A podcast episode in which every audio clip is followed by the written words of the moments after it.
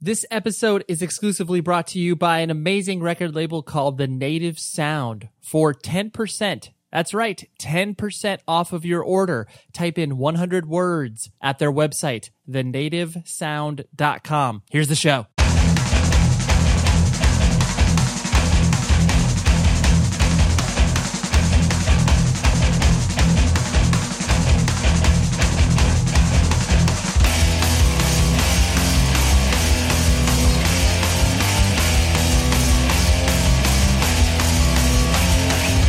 What's up, everybody? Welcome to another episode of 100 Words or Less, the podcast. I'm your host, Ray Harkins, as always, joining you on this beautiful morning in Southern California. Holy crap, last episode got a ton of feedback, a ton of new listeners from what I imagine people that have never checked out the show. So if you are listening to a second episode, thank you for joining us. And if you missed last week's, dude, jump back, listen to it. Roman Mars, so good. But the guest this week is Taylor Madison from a band called Superheaven, which was previously known as Daylight. More on him in a minute. Let's get some business shenanigans out of the way. Like I mentioned at the top of the show, The Native Sound is an amazing record label from Brooklyn.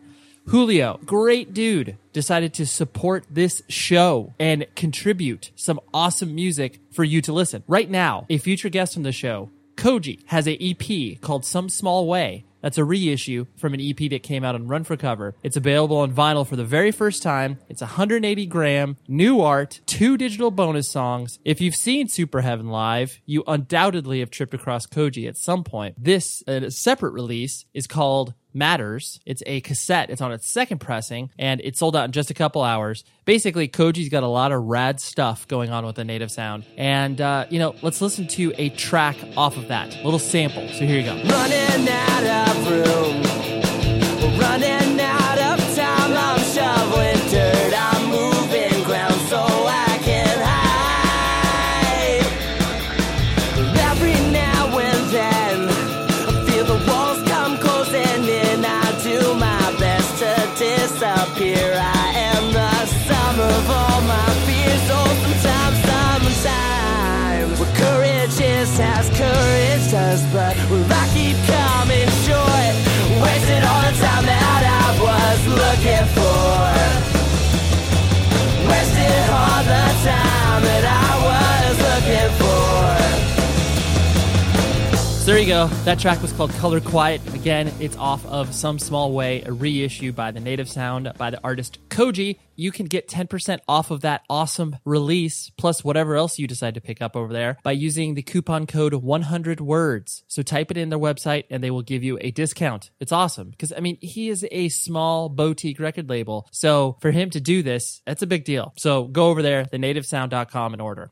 Anyways, some people were generous enough to mention us and donate. I can't thank you enough for this. Jacqueline, Lucy, and Tim McCormick, thank you so much for contributing to the show. It really means the world to me and the show that you feel like this is worth something. If you want to donate, go on 100 Words Podcast, follow the prompt on the right side of the screen, and you'll be able to donate to whatever you decide to do. And, I send stuff out to everybody that donates. Shh, don't tell anybody. It's a secret. Visit propertyofzack.com. I'm actually doing a new experiment with like a weekly digest of 100 Words, the podcast, like links, and I give kind of behind-the-scenes stories about what happened at the interviews and just, kind of add more context because, email newsletters allow you to do that. So if you want to do that, you can find a sign-up at the right side of the page. And if you ever email me just randomly, I'll probably add you to that. So don't hate me if I do that. I want to make mention also a great new band, a regular friend and emailer of the show, Mildura. Google them, find them on Bandcamp. They have a new EP.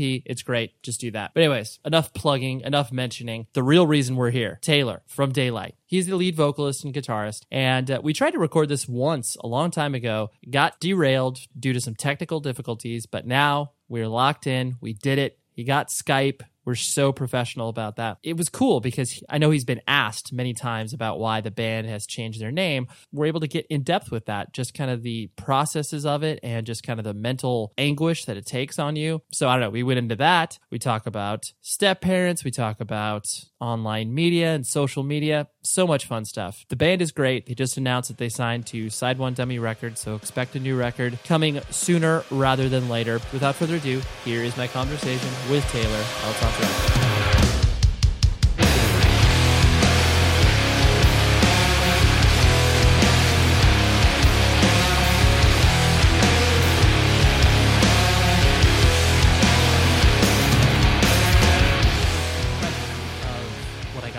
You and your music and that sort of stuff. It was before you guys played Sound and Fury, but it was when you released the 10-inch, right?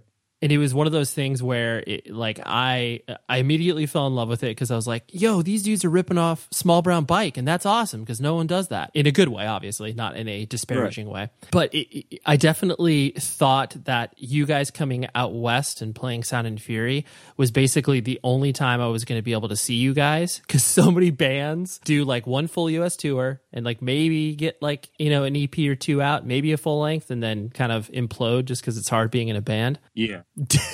Did you, when you guys came out west, was there ever a point of like, this thing is cool, we need to keep going, or man, this is hard to keep together? It was a little bit of both, only because like Joe and John had already toured like all over the country with other bands, and we'd been on tour a couple times before that, but not a full US. Just the way the band was at the time, we were kind of just like, I mean, I don't think we really give a crap now, mm-hmm. but like then we gave far less of a crap. You know what I mean? Like, right. I didn't know what we were doing. Even now, I don't think we're like in the know of everything and how to be a band or whatever. But then it was just like, we just would play every night. And most of the shows on that tour kind of suck. Yeah. Just because we were a new band and we expected them to. And we toured by ourselves. It's not like we were like supporting a bigger band or anything like that. And so there's definitely some discouraging moments on that tour where it was like, wow, man, this shit sucks. We knew that going into it. Like we've never been one of those bands that kind of like puts out a demo and it gets like tons of attention and then we become a pretty popular band, without using the term hype band or anything like that. For lack of a better term, I'll use the term hype. Yeah. We've never been like a real hype band. Like it's been kind of like a slow climb. Which is fine, you know, because I think bands can get pretty burnt out when they get kind of popular really fast, and then they don't kind of go through that like learning thing where like they don't put in the work, I guess, is what I'm saying. Like, yeah, which that's fine. Like, best of luck to bands that catch on immediately. That's super cool. It wasn't like that for us, so we just kind of knew what the deal was from the beginning. We're just kind of like, well, no one really cares that much. Like a couple people express interest, right? And we're playing this fest in California, and that's cool. We played, and it was cool. By the time we got back home, I think all of us were kind of like, yeah, let's keep touring and stuff. But at the same time, we were kind of like realistic about it. We weren't like, oh man, like let's do this and let's do this. John was like starting a business. Our old drummer, John, was like starting a business around the same time. So stuff was really slow with us in the beginning. Like I think people didn't think of us as like a touring band for a while, because we really toured like a couple times a year, if that. You hit on an interesting thing that I think that a lot of people, not only in bands, but then just the outside music world in general, don't pay attention to, is the fact that the rise that you were describing in regards to, you know, you guys, where it was a slow build and it was gradual and you kind of, you know, you made the mistakes that you needed to make early as a band. When you don't have an opportunity to kind of do things on your own with like virtually no one paying attention, and then when you make these, you know, missteps or whatever, either from a business perspective or just like being a band, so many people will pay attention to that. It's like that gradual build gives you a chance to, you know, be a stupid band for a longer period of time in order to like develop, which is good. I mean, I just think like, and when I say slow climb, I don't mean like, yeah, man, it's been a long ride, but here we are. You know, like it still is. Like it's still really hard for us to play shows by ourselves when we're not supporting a bigger band and have it not be kind of whatever. Like we'll play certain shows in certain places and it'll be really cool. But we're, you know, I by no means, like I've gotten in a couple, like I don't want to say debates with a few kids, but they'll be like, oh yeah, like, you know, they'll ask me questions like, what's it like to be in a successful band? And I'm like, shit, man, I don't know. Ask someone in like the Wonder Years or something like that, because I don't consider our band a successful band. I think we have a few like cool achievements under our belt, but like I think my idea of a successful band is someone who pays their rent with their band, and none of us do that. So, right. Yeah. You know what I mean? So like we're pretty broke individually, and like that's fine. Like we don't we never like complain about like, oh man, you know, it's like so hard to be in a band, this and that. It's just like, nah man, being in a band is cool, and that's why we are in a band. But you're focused on that. Everything that you build around the band, like your lifestyle, and from, you know, like you said, the lack of money, like that's intentional. As it's like, well, yeah. We're broke because that's dedicating ourselves to this band. Yeah. But yeah, I've gotten plenty of conversations where people are like, you know, a couple of people like kids on the internet, like just like weird, like anonymous Tumblr questions and stuff like that will be like giving me a hard time. Like you don't appreciate like what you have as a band. And I'm like, yo man, slow down. Like I didn't, you know, I've never said I don't like I'm not thankful for the opportunities that we've had, but I just don't. In my mind, when I think of a successful band, I think of like I said, you at least got to be paying bills from the band. If you're doing a tour and like, I think if you're playing in front of a minimum of 300 people consecutively every night, mm-hmm. that's what I'll consider like a successful band. Anything under that, I feel like is like, yeah, they do well. They pretty popular band, but success has a different meaning to me. Sure. Well, and then you also have to look at the notion too of the trajectory that you guys are headed is hopefully that you will obviously get there to where it's like, yeah, you're solid, you know, you can draw 300 to 400 people a night across the country, and then your level of success will change. You know, you yourself will be like, okay, well now the next level that we're looking for is like, hey, now we're going to be able to draw 700 to 800 people, and it is, but it's like, it's funny when people project on you the idea of what your definition of success is. Yeah, people, I feel like that's a very ongoing thing, especially in the past couple of years with Twitter and bands having Facebooks and stuff, is that kids can say whatever the hell they want. So like they will not hesitate to kind of like make really ignorant statements without thinking about what they're accusing you of or something like that. And I find it really hard to kind of like keep my cool in that situation. And like, obviously the best thing to do if like someone says some ignorant thing on the internet to you or about you and you see it, obviously the wisest thing to do is to not even respond to it. Mm-hmm. But I've been known to get baited into like weird arguments with kids I don't know. To me, you have a sense of humor, and the time that we've spent together, I would never define you as an angry person. You're just the type of person that likes to point out the you know, the flaws in someone's argument or whatever, because that's fun for you probably. It depends. Like I think a lot of people that don't know me personally think of me as this very someone who almost like enjoys confrontation. It's really not like that. Like I really don't like arguing with people. I have no problem kind of like making fun of people like lightheartedly, because like I say all the time, like I talk a whole lot of shit on Twitter and stuff like that, and a lot of times I'll say like, yo, like I say a lot of this stuff, but my opinion doesn't really matter. You know what I mean? Like, right. I'll say a lot of stuff, and like, you know, like if you're into, I can't even think of one thing that I make fun of, right. But I say a lot of stuff is corny and this and that. But, you know, I'm like, you know, if horseback riding is, if I'm making fun of horseback riding, which I've never done, but if, you know, if horseback riding is your thing and you're like reading these tweets like, hey man, like this motherfucker's coming out horseback riding right now, and that's like my favorite thing. Like that's fine, man. Like I make fun of stuff, and that's just because I think it's funny. But if people think that what I'm saying is like offensive or anything like that, like they just need to keep in mind, like I'm just some dumbass who has like a kind of like a loud opinion about things. Like it doesn't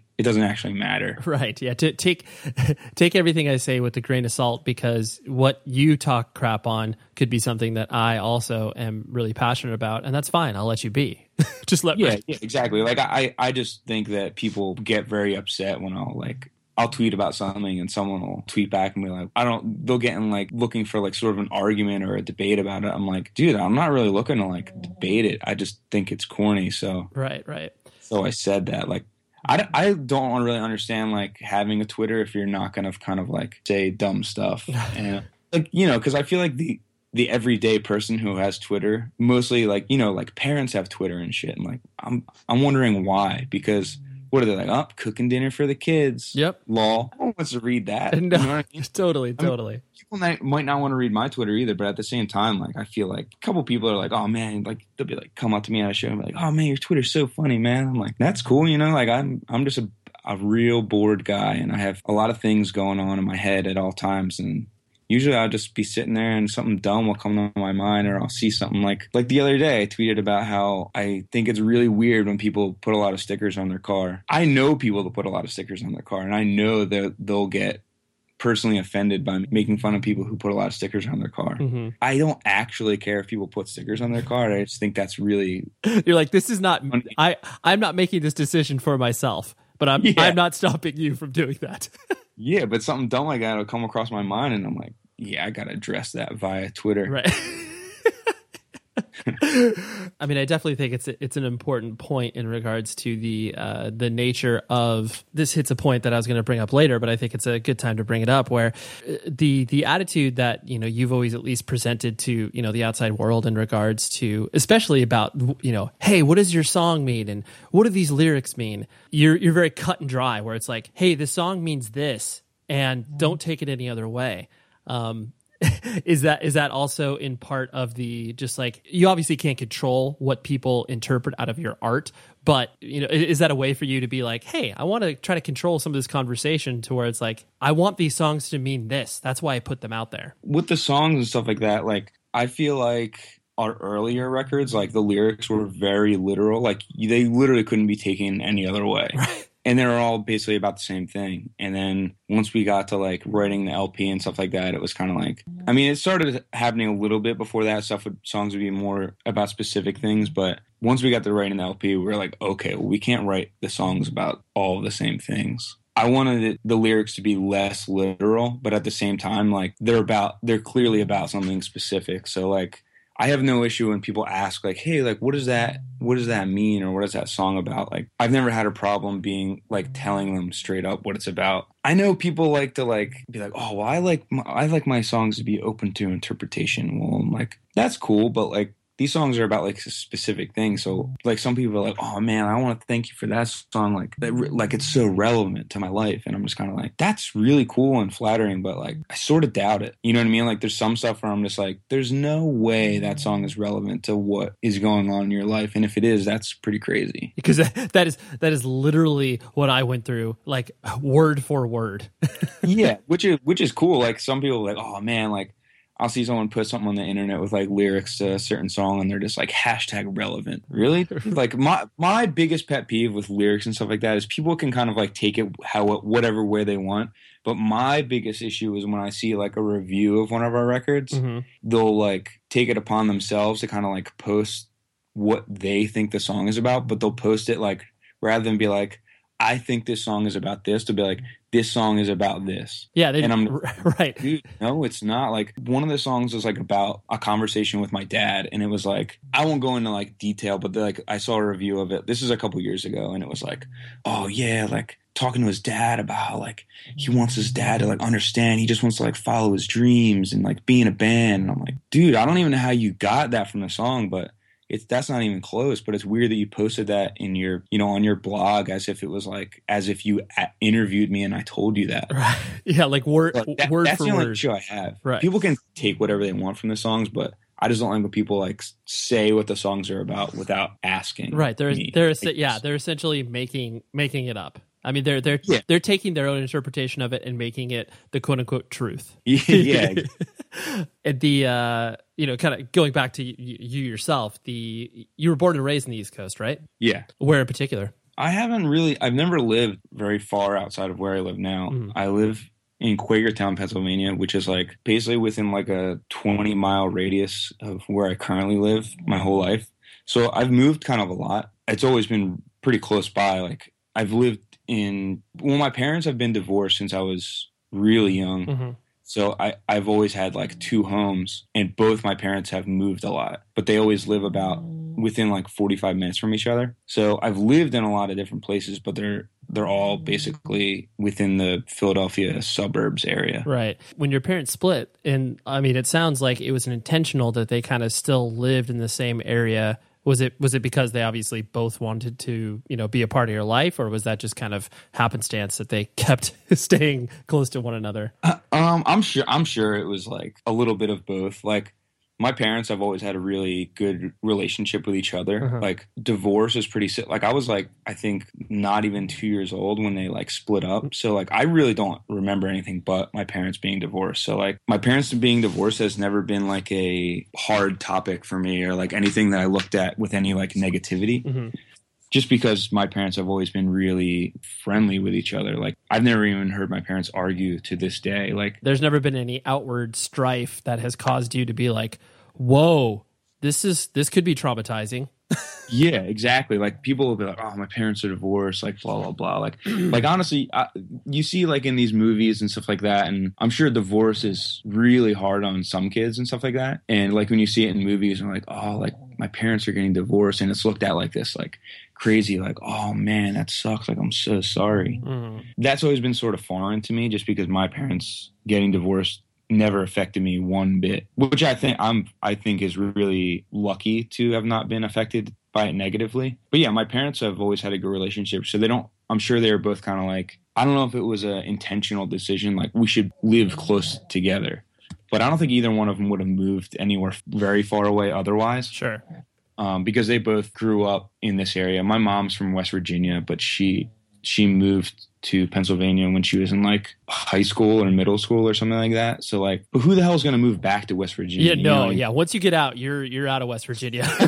But yeah, I've always just, I think it was just like a little bit of both. Like, it was inconvenient to live too far away. Sure. And neither one of them had any intentions of moving far away anyway. Right, right. And so then, as you were growing up, what kind of kid did you find yourself being? Like, you know, once you started to, you know, develop your own personality from, like, you know, junior high and high school and stuff like that, the easy label that I could throw on you just from your, you know, from what I know of you and your outside perspective is, you know, being the sort of smart aleck kid in the back of the classroom, cutting up jokes to their friends, or, you know, making fun of a teacher or something like that. Was that the case, or did you find yourself, you know, being a different person? I feel like it's been, like, really different since I was younger. Like, when I was in kindergarten, I was a model student. I couldn't have been more well behaved. And then when I was in first grade, because, like I said, I've moved a lot, so, like, I've been, like, to a few different schools and school districts. So after kindergarten, I moved and went to a different school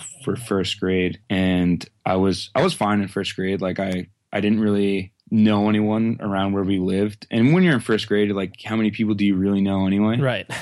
I really just hung out with my mom. That sounds super, super lame, but no. I didn't hang out with any friends outside of school. So in first grade, I was just did my homework and did my schoolwork and this and that. And then we moved again. And then second grade, I went to a new school. I think that's when I started getting sort of, like, problems with actual schoolwork. Like, I wasn't misbehaved or anything like that. I was pretty shy and just kind of quiet, I guess. Okay.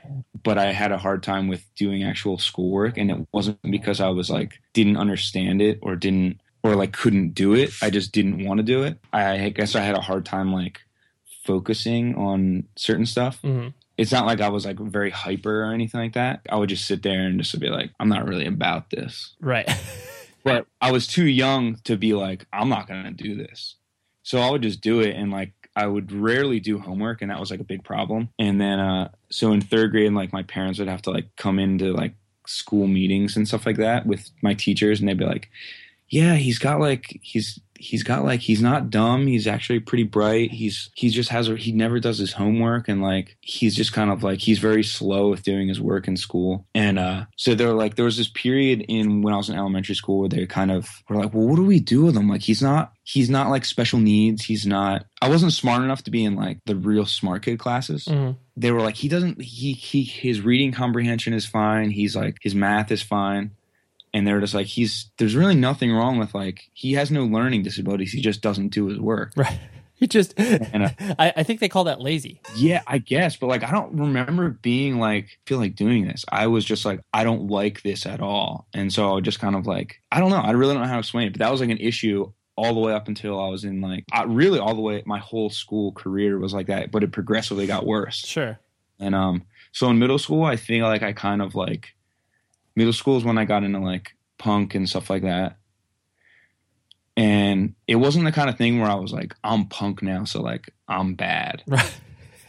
It was like, I just kind of like, even when I was in elementary school, I was like very shy and pretty quiet, but I didn't like, my dad has always been like, you know, like, don't take shit from anyone just because they think that they can like give you shit. And I feel like he like ingrained this in me when I was younger, because I was kind of like, I think he thought I was like a real wimp mm-hmm. when I was a little kid, because I was very like cash about everything. I was just like pretty quiet. I hung out with myself the most of my childhood. I wasn't an only child, but like last time I told you about the action figure thing, where like I played with action figures way too long. You were bringing them to like high school, weren't you? No, not high school. Jeez.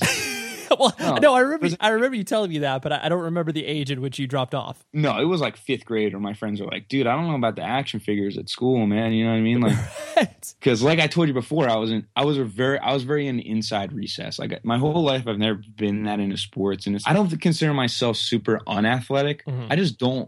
I never cared about sports. Like I don't like watching sports. I don't really care about playing them is a different story. Like I'll play sports with my friends sometimes. Play sports. See, no one says that. Sure. No one says, yeah, I play sports with my friends. Right.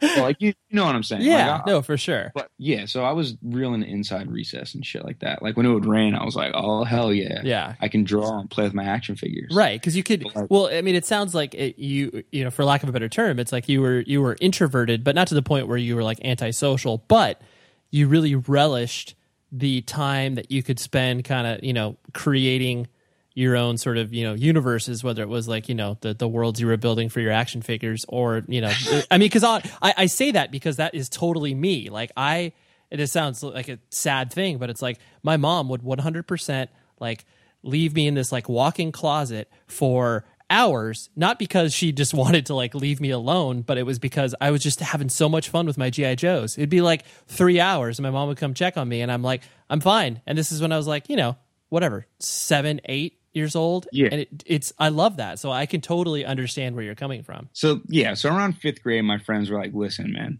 I don't know about the action figures. You know, like right. we're getting into chicks, and like you're kind of just like, you're making us look a little bad. And I was like, oh shit. Like I guess I suspected like people I don't think there was ever a point when I was in school where I was like uncool, you know what I mean? Like I was never like popular or cool or anything like that, but I don't remember a point where I was like people would like pick on me. Yeah, or anything. You were like an outsider, like, oh man, I guess I'll just stay in the corner and listen to my music. I just chilled. Like I didn't really have a thing. Like I was into drawing and stuff like that, but I never had like a thing where like people were like, oh, that's Taylor, that's like the weird kid or anything like that. Mm-hmm. I was just chilled. And then when I was in middle school, that's when I started getting, well, in elementary school, there was a few instances where I was like suspended, but it was the kind of thing where like I said, my dad would be like, you know, don't take any crap from anyone. I guess that was like in my head. My dad's not like a big, like, I don't really know what word I want to use, but he's not like a real aggro guy where he's like, you know, like alpha male. Yeah. He's not like that at all. Like he thinks he's super cool. But he's like, he is cool, but he's like not, he's very chill. He's not like, you know, like he doesn't condone getting in fights, but he's like, you know, if someone messes with you, like don't tell on them. You know what I mean? Like stand up for yourself and you'll be good. So, I mean, there was a few times when I got in fights in elementary school. I got suspended for it. And I remember being one of the first kids in school that got like straight up suspended, and people were like, yo, that's crazy. Like you would have thought that like I went to jail to other people, but I got in like a fist fight with this kid in recess, and we had like the recess ladies, and they came up and they broke it up, and they're like, all right, you guys gotta go to the principal's office. And I remember walking to the principal's office with this kid, and he was like, yo, he's like, when we get there, let's just say that like we were just messing around and we won't get in trouble, because he like really didn't want to get in trouble. Right. And I said, fuck that. I remember it vividly. Right. I remember vividly walking down the halls in school and saying, fuck that. And he was like, damn, dude, I guess we're just getting in trouble because you don't want to go along with the thing. And I was just like, fuck it, man. I remember in my head, I was like, dude, there's no way I'm going to say I was, because for some reason I had it in my head, like, this guy's not my friend. Like, I'm not going to act like this guy's my friend. Like, he started this thing. Like, he's getting in trouble, and I'm getting in trouble too. Mm-hmm. It wasn't like we went in the principal's office and I was like, yo, this motherfucker was picking on me, this and that. I was just like, yeah, like we got in a fight. And I was probably in like fourth or fifth grade when this happened, and then like I got suspended for it. And that kid really didn't like me the rest of sure ever. I'm sure the last time I saw him, he didn't like me. Right. But that was, I feel like that was the first time that I got like in trouble, and my parents were like, "Oh shit! Like, dude, is this going to be like a thing? Like, is this going to be like a problem?" Yeah. Is this the path that he has chosen now? I remember saying to him like, "No, like, this kid was, you know, he was being a dick, and we got in a little fight, and it's not like we were like adults fighting, where like we were doing real bodily harm on each other, right?" We were like, you know, probably like wrestling around on the ground and like trying to throw punches at each other. But like they were concerned because I told them that the kid was like trying to like just say we were messing around. And I told him, I said, fuck that. Like that was my exact quote. And I remember telling my parents that, and they were just kind of like, oh boy, like what? Whoa. I was do that. Yeah. What do you like? Listen, like I remember trying to explain it to them. And they're like, all right. But like I was, like I said, I was never like bad. There was a few times in middle school where like, I had these like outbursts, but it wasn't like I was crazy or misbehaved. I was just like, I was chill. I was just chilling. And then yeah, I threw a desk one time. Okay. That was fine. I got suspended for that, but that was fine. Someone pulled my chair out and I fell on the ground super hard. Right. And I whipped my desk across the room, and they're like, yo, you got to go. Right. They're like, oh, so I guess I shouldn't do that again. Yeah, so like it's not like I was ever like this aggressive person, and I think people even now will sort of perceive me that way, and they'll be like think of me like this, like I said, someone who like seeks confrontation, and it's really not like that at all. I don't even like arguing with people. Yeah, you know what I mean? And like I don't mind like an intelligent like disagreement with someone else. Like I'm not the kind of person who like enjoys talking about politics or religion or anything like that. Like I'm not going to sit down with someone who's very religious and be like, let's argue our points. Right. Because that neither one of us is going to be like at the end of that conversation be like, you know what? Great point. Yeah, I never thought of it that way. Right. So like I think that's healthy for certain people, but for other people it's pointless. Like for me, I'm not a religious person. I'm not very actively anti-religion. So I really just don't care about it either way. So I don't like confrontation. Well, I think also just because of, I think there's something to be said about a person's like physical presence as well. And I think, because how tall are you? You're like what, 6'1", 6 foot, or maybe a little taller? Yeah, I'm like 6'1" or 6. It says 6'2" on my license, but I don't think I'm that tall. Okay, because I definitely think there's something to be said about like, I mean, I'm 6'1", and like I'm exactly like you in the sense of like, I actually actively avoid confrontation. I'll do whatever I possibly can to make sure that I don't get into some weird situation. But there is this weird thing where it's like, because you're tall, there's a weird, some weird connection that people could make in regards to like, oh, they're tall, so like they might be into fighting. I mean, this is an extreme example, but it's like that, right? Because of your physical presence, that you're cool with like, you know, getting into somebody's face or doing something like that, and you're comfortable in that. And it's like, no, like that's not the case at all. Yeah, like I think a lot of it might have to do with people tell me I look mad all the time. And I think I do. Like sometimes I'll my girlfriend will say something while I'll be like watching TV, and I won't be mad or anything, and she's just like what's up? And I'm just like and I'll realize like before I realize like, yeah, I guess I'm making an intensely like aggressive face, but I think that's just my face. Yeah, you're resting. You have a resting intense face. Yeah, I think I guess I just look mad or confused all the time or something. But right. I think that has to, because like some people, I think another thing is that I do tend to kind of shit talk a lot of things. Sure. Another thing is like I have this tendency of saying that I can beat anyone up. I don't actually think that, but like, right.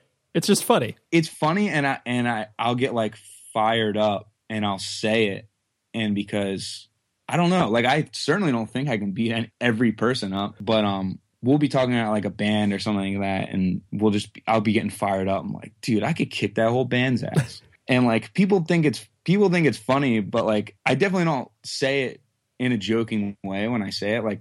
I definitely don't actually think I could beat a whole band up. I mean, I'm sure there are bands that I could beat the whole band up. Sure. In the moment, you're like deadly serious, but then you're like, oh, I don't really mean that. Yeah, like that. I feel like that's my way. I'll say things in a very serious tone or something like that, and people I get accused of being an asshole a lot and stuff like that, because I say things in a very serious way, right, that I don't actually mean, which later on I think is really funny. But then people are just like, yeah, that guy's a dickhead. Right, right. No, totally. I mean, you can easily see why people interpret it that way.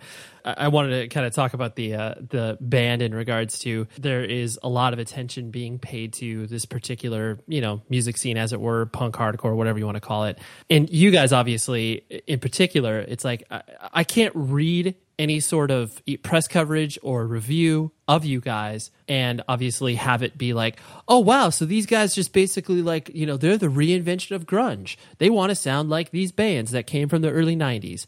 Yeah. At a certain point, it's like, okay, like I get it, you know, whatever. After the first, whatever, 7 or 8 reviews come out of Jar, you get it. But it's like now, you know, that record is close to 2 years old, and people are still speaking about you guys as like you're this sort of one-trick pony. That's like, right, just because you're painted with that brush, I'm sure it kind of gets frustrating for you guys to be painted into that corner. Yeah, for sure. I mean, my thing is, unfortunately, like I said, I'll definitely, before I would actively like look for stuff on the internet about our band just to see, you know, what the kids are saying. Sure. And I stopped doing that because I have a hard time with not letting certain things get to me, because sometimes I'll just read like, I'll just come across someone saying something that's just flat out not true. Like they'll be like, oh, like I heard, you know, Superheaven or Daylight, they did this, or like they said this. And I find it very hard to not contact a random person and be like, I don't know where you heard that, but like that couldn't be more untrue. But I have never done that because I don't want to be the guy in the band that's just like looking for stuff about his own band and then just like gets defensive about everything. So I really don't look. I don't seek out that stuff anymore just because it's not worth like the stress. Like I have enough stuff going on. I don't need to worry about what some, you know, some dumbass kid in Chicago or something that I don't know thinks about me or our band or something like that. Unfortunately, I think with people that keep saying the grunge thing and like, oh, like, yeah, they're just like a Nirvana wannabe band and this and that. Unfortunately, a lot of people who write and review music really don't listen to that much music. Yeah, they listen to snippets. Yeah, and they not only that, they really don't have a very wide scope of different kinds of music, which is, I really don't like music reviews. Like I've thought about doing like zines and podcasts and stuff like that. Reviews are like just such a big part of doing a zine or like anything like that, or like a blog or anything like that. And I just want nothing to do with them because I feel like a review is so specific to one person's opinion. I don't think that person should be giving the opinion and potentially turning people off of something that they don't know anything about. Like the term grunge revival is, I hate it. Yeah. I really, like I haven't actively said anything about it until right now, but like I hate it. It's the dumbest thing in the world because like the term grunge kind of bothers me on its own, whether it's referred to like Nirvana or Pearl Jam or bands that were specifically grunge bands. If I was like my age now at that time when Nirvana was a band and stuff like that, I think I would refuse to call them grunge at the time. I would just call them rock bands. Sure.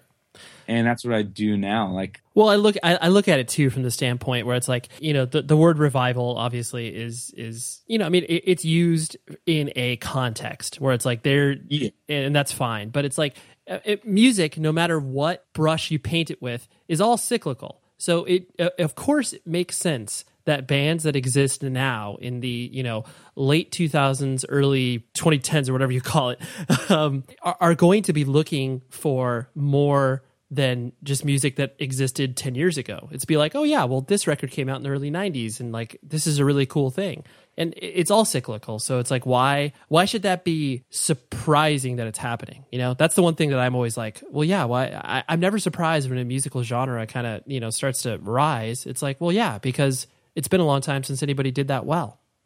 Yeah. And I think like a big part of it is, the thing that's frustrating is people are always like, oh, this band just like rips these bands off. There are definitely bands that I could list that flat out rip other specific bands off. Like you'll hear like the exact same melody in a song or the exact like a riff that's like just slightly different. And like I say it all the time, there's a very big difference between ripping a band off and drawing influence from a band. And people be like, oh, that band wants to be Nirvana. They want to be like Silverchair or something like that. And it's like, dude, I promise you I don't want to be any of those bands. Like, I don't listen to those bands and think, yo, that's a cool riff. I'm going to rewrite that riff so it sounds a little different. Right.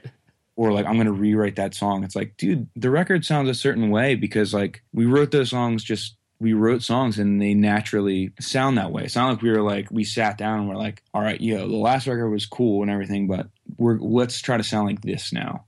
Like, it's not like we just started listening to these bands or anything like that. Like, Jake's the youngest person in the band and he just turned 23, I think. Mm-hmm. And so people that don't know us don't realize that we're not that young. You know what I mean? Like, Joe and I were alive through the entire 90s. It's right. Not like, we weren't going to shows because we were pretty young, but it's not like we were born in 92 and we're like, yeah, man, we just found out about this Nirvana band. They're super sick. Right. And to be honest, like, I really like Nirvana, but they're far from my favorite band. And I really don't want to be, you know, people are like, oh man, Taylor Madison, he wants to be Kurt Cobain. I'm like, do I do? Like, I feel like if I wanted to be Kurt Cobain, I'd be doing a lot of things differently. Yeah, you wouldn't be, you know, kind of pulling threads from the punk and hardcore world. Yeah, not only that, but I just like, I don't think Kurt Cobain's that cool. This might be a shocking thing for some people to hear, but right. Kurt Cobain's like, I don't idolize Kurt Cobain. I mean, I think he wrote some cool songs. But he's a deeply flawed individual, as all of us are, and yeah. no one has to be put up on a pedestal, especially from the context of where you're coming from, where it's like, oh man, I can't wait to basically rip off his musical career for my benefit right now. Yeah, at this point, like I'm very adamant about making sure that I don't let anyone's weird or stupid opinion.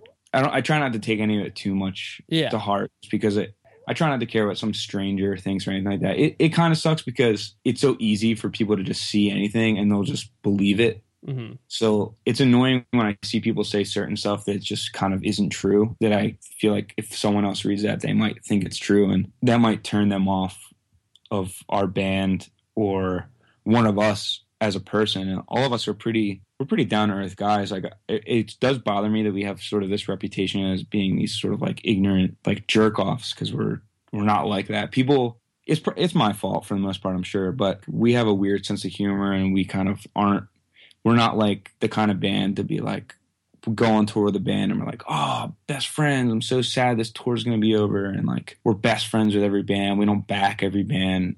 We've openly beefed with certain bands, and a lot of bands don't do that. And I don't think it's anything that like we don't like actively like. Right. Let's make sure we like. This isn't. You're right. This isn't an agenda of yours.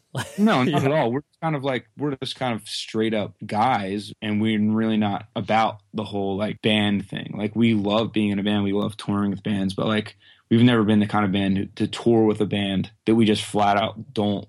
Like plenty of bands will tour with a band and they really won't get along with them at all. Mm-hmm. They won't let that be known. And I don't think it's always necessary. Like, it's one thing to be like civil with a band, but it's another to be like, oh, our friends in this band when, you know, behind a closed door, they're like, dude, fuck those guys. They're honestly the worst. Right. 'Cause we've never been about that. Like, we can be civil with a band, but to an extent, of course. Right. But we'll never like put on for that band. Just flat out don't vibe with them or whatever. Yeah.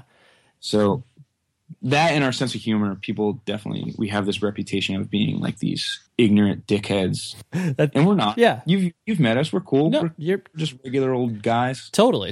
And I think that's because I think people are disarmed by that because you don't feel like you need to play the quote unquote game of, you know, because a lot of people, especially once you start to have some sort of notoriety within the context of independent music, some people feel like they have to play.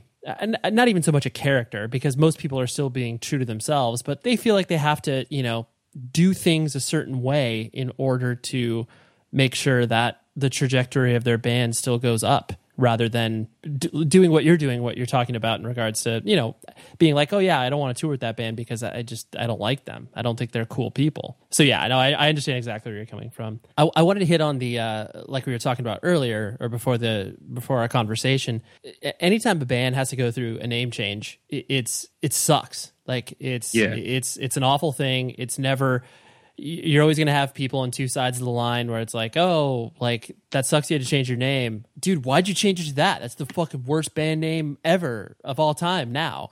Yeah.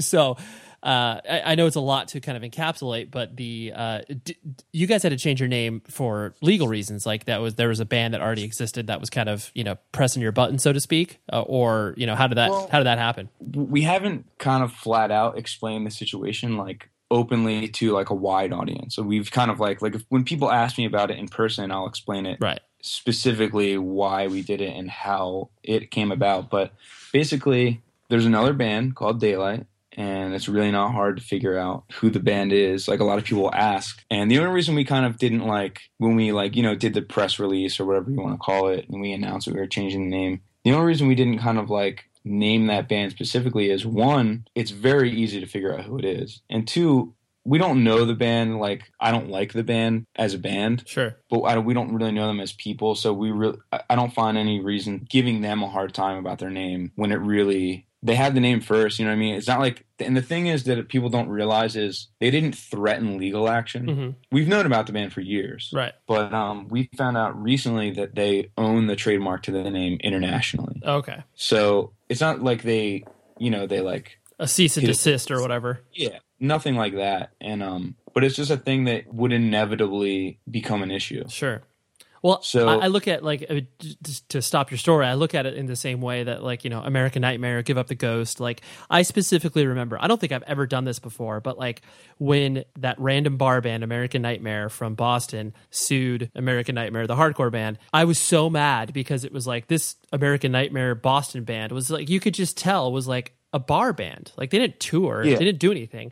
And so, like, I think to me, that's what enraged me the most, where it was like, this band, yeah, they may have the legal ramifications to do this, but dude, you're like ripping this band's rug out from underneath them, and you're not even doing anything with it. But like in your guys' case, like, it's a total, you know, it's a respectful story in regards to, okay, like, yeah, this band has the copyright, et cetera, et cetera. This will eventually be a problem. Yeah, there's no, you know, there's no ill will towards that. It's just a matter of like, well, I guess we should do this now. It really sucks because I kind of, for a few years now, I've just been kind of like, the more things have progressed and the more, I feel like every one of our releases has done better than the one before it, which is cool. And it's just been, like I said, it's been like a slow, steady climb. Once things sort of started taking, for lack of a better term, more of a professional turn, we had to get like, you know, like become an LLC. And, you know, once you have like a booking agent and manager and stuff like that, you kind of think about more things that you wouldn't, you know, that we didn't think about like a year ago, where it was like one of the things being the name, where I kind of was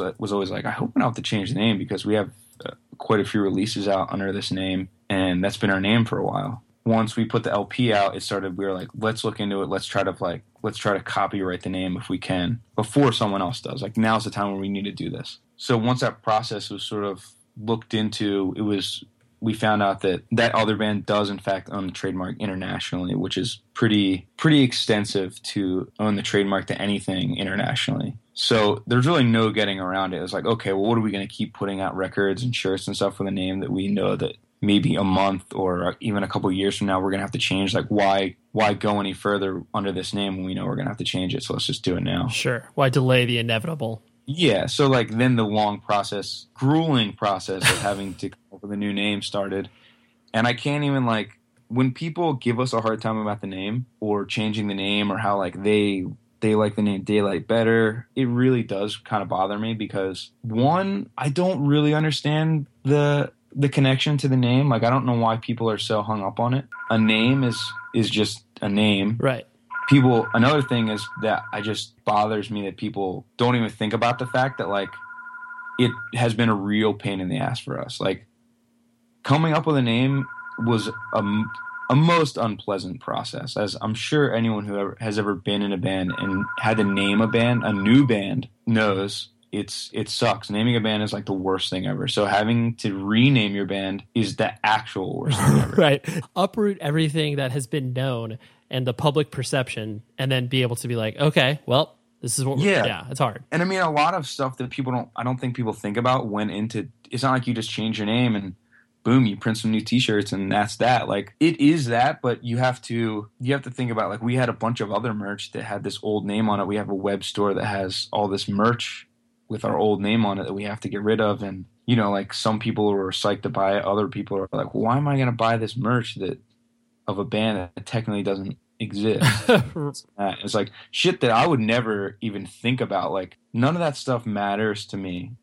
Just the people, when people act like, oh man, like it sucks that they changed their name, like blah blah, like I'm so pissed. I'm like, yo man, what are you upset for? Like, we're still the same band. We still write the same songs. We still play the same songs. Yeah, we're the ones who had to, like, we have to deal with people whining about it and just like giving us a hard time about it and saying our new name's stupid and like it's like the worst name ever, this and that. And it's like, dude, it sucks, man. Like, it's a scary thing to have to, because like you change your name, you're like, well, people might not like realize it, and they might not like a lot of people just straight up didn't realize it happened. Like, we got a couple emails of people being like, yo, what happened to your guys' band? Like, I liked you guys on Facebook, and like all of your social networks disappeared. And we were like, oh, well, here's why we changed our name. People were like, I had no idea. Yeah. It's definitely like a frustrating thing.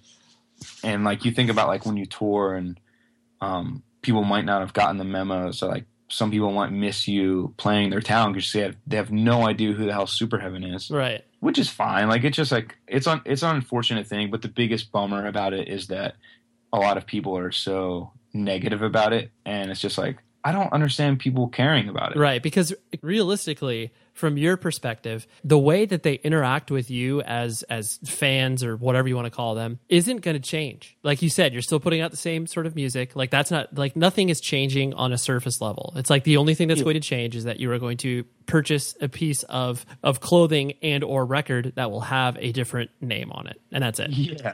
I don't know. Like, my favorite band is Failure, and they've been a band for a long time. Like, at this point, you know, over 15 years. I mean, they stopped being a band for a while, obviously, but we're putting out records in the 90s and stuff like that, and they're my favorite band. And if they changed their band name now, I don't think I would give one shit. Yeah. So that I mean, it might just be me. It just doesn't make sense to why a name. Like, people are really upset about it. Like, some people are like really aggressive about it on the internet, and like, those people were pretty cool. Like, the first shows that we played at Superheaven were the shows with nothing. Mm-hmm. And people were really cool. Like, there really weren't that many people who like voiced an actual distaste for the name. Right.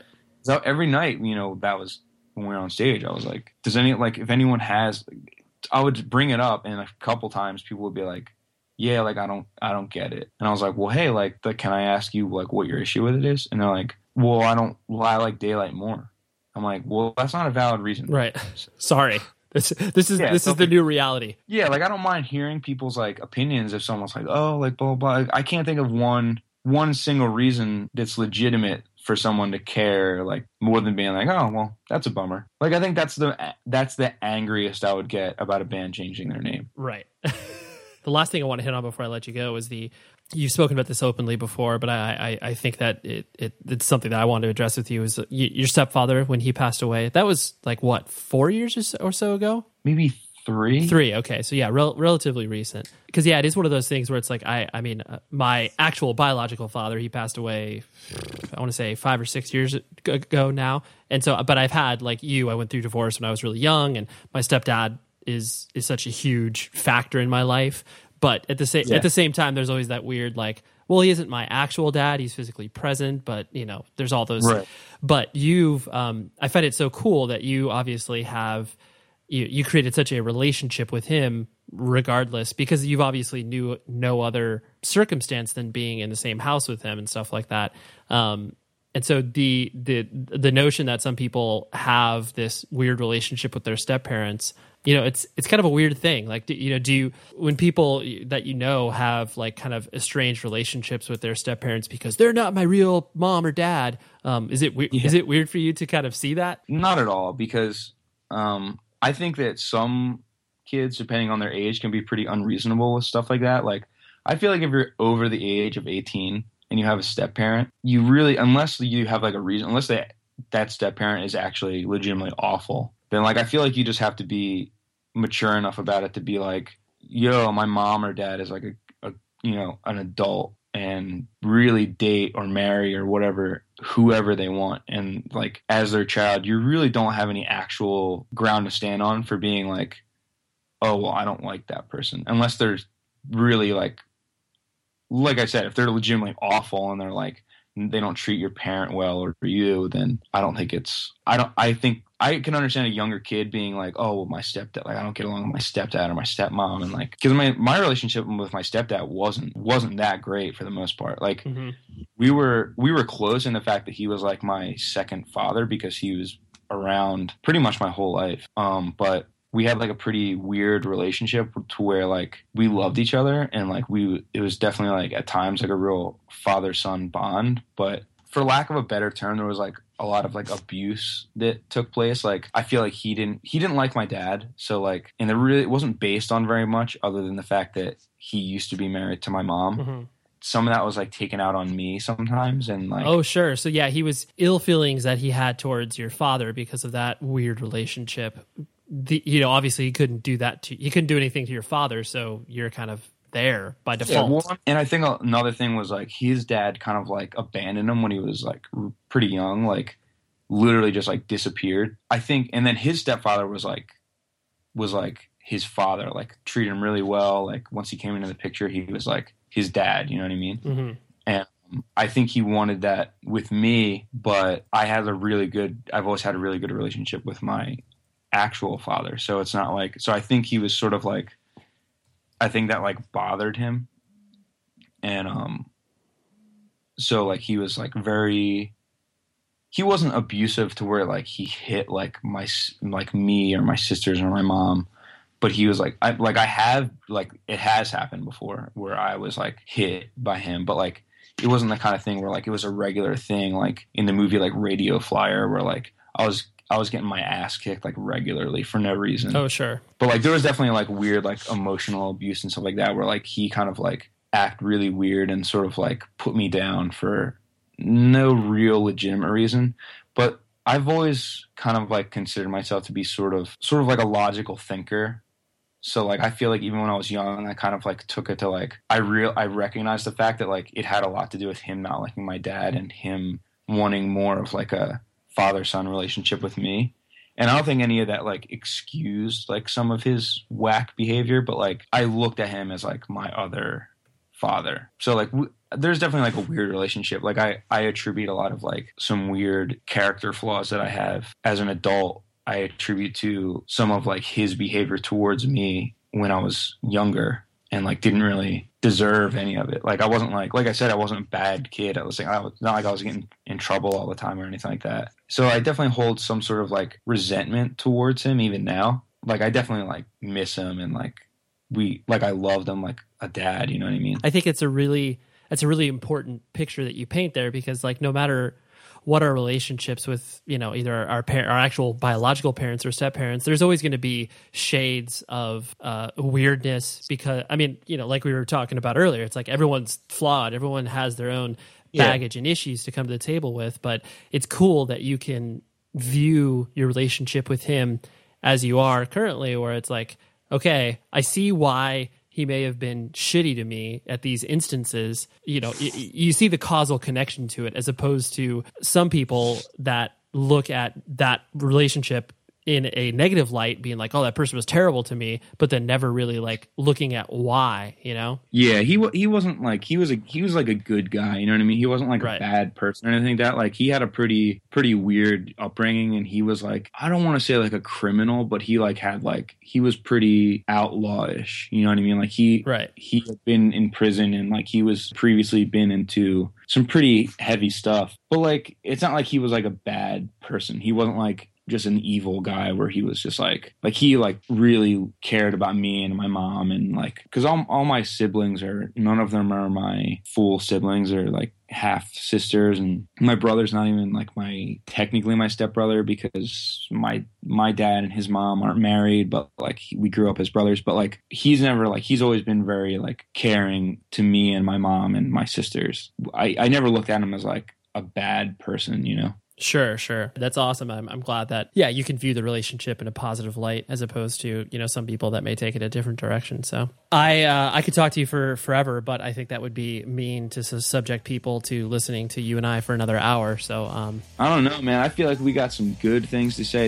I feel like we should, you want to be on my podcast? Yeah, of course, dude. We can. I'm more than happy and willing to do whatever you need.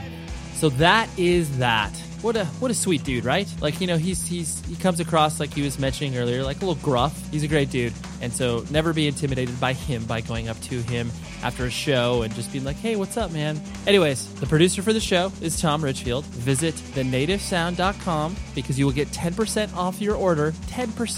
That's a lot of money off if you enter the word 100 words at checkout. And next week, the guest is Nick from The Swellers. He's going to talk to us about breaking the band up and all the emotional distress that takes, plus what you do after a band breaks up. And so much more fun stuff. 100wordspodcast.com. Hang out with us. Be part of this family. And until next week, be safe, everybody.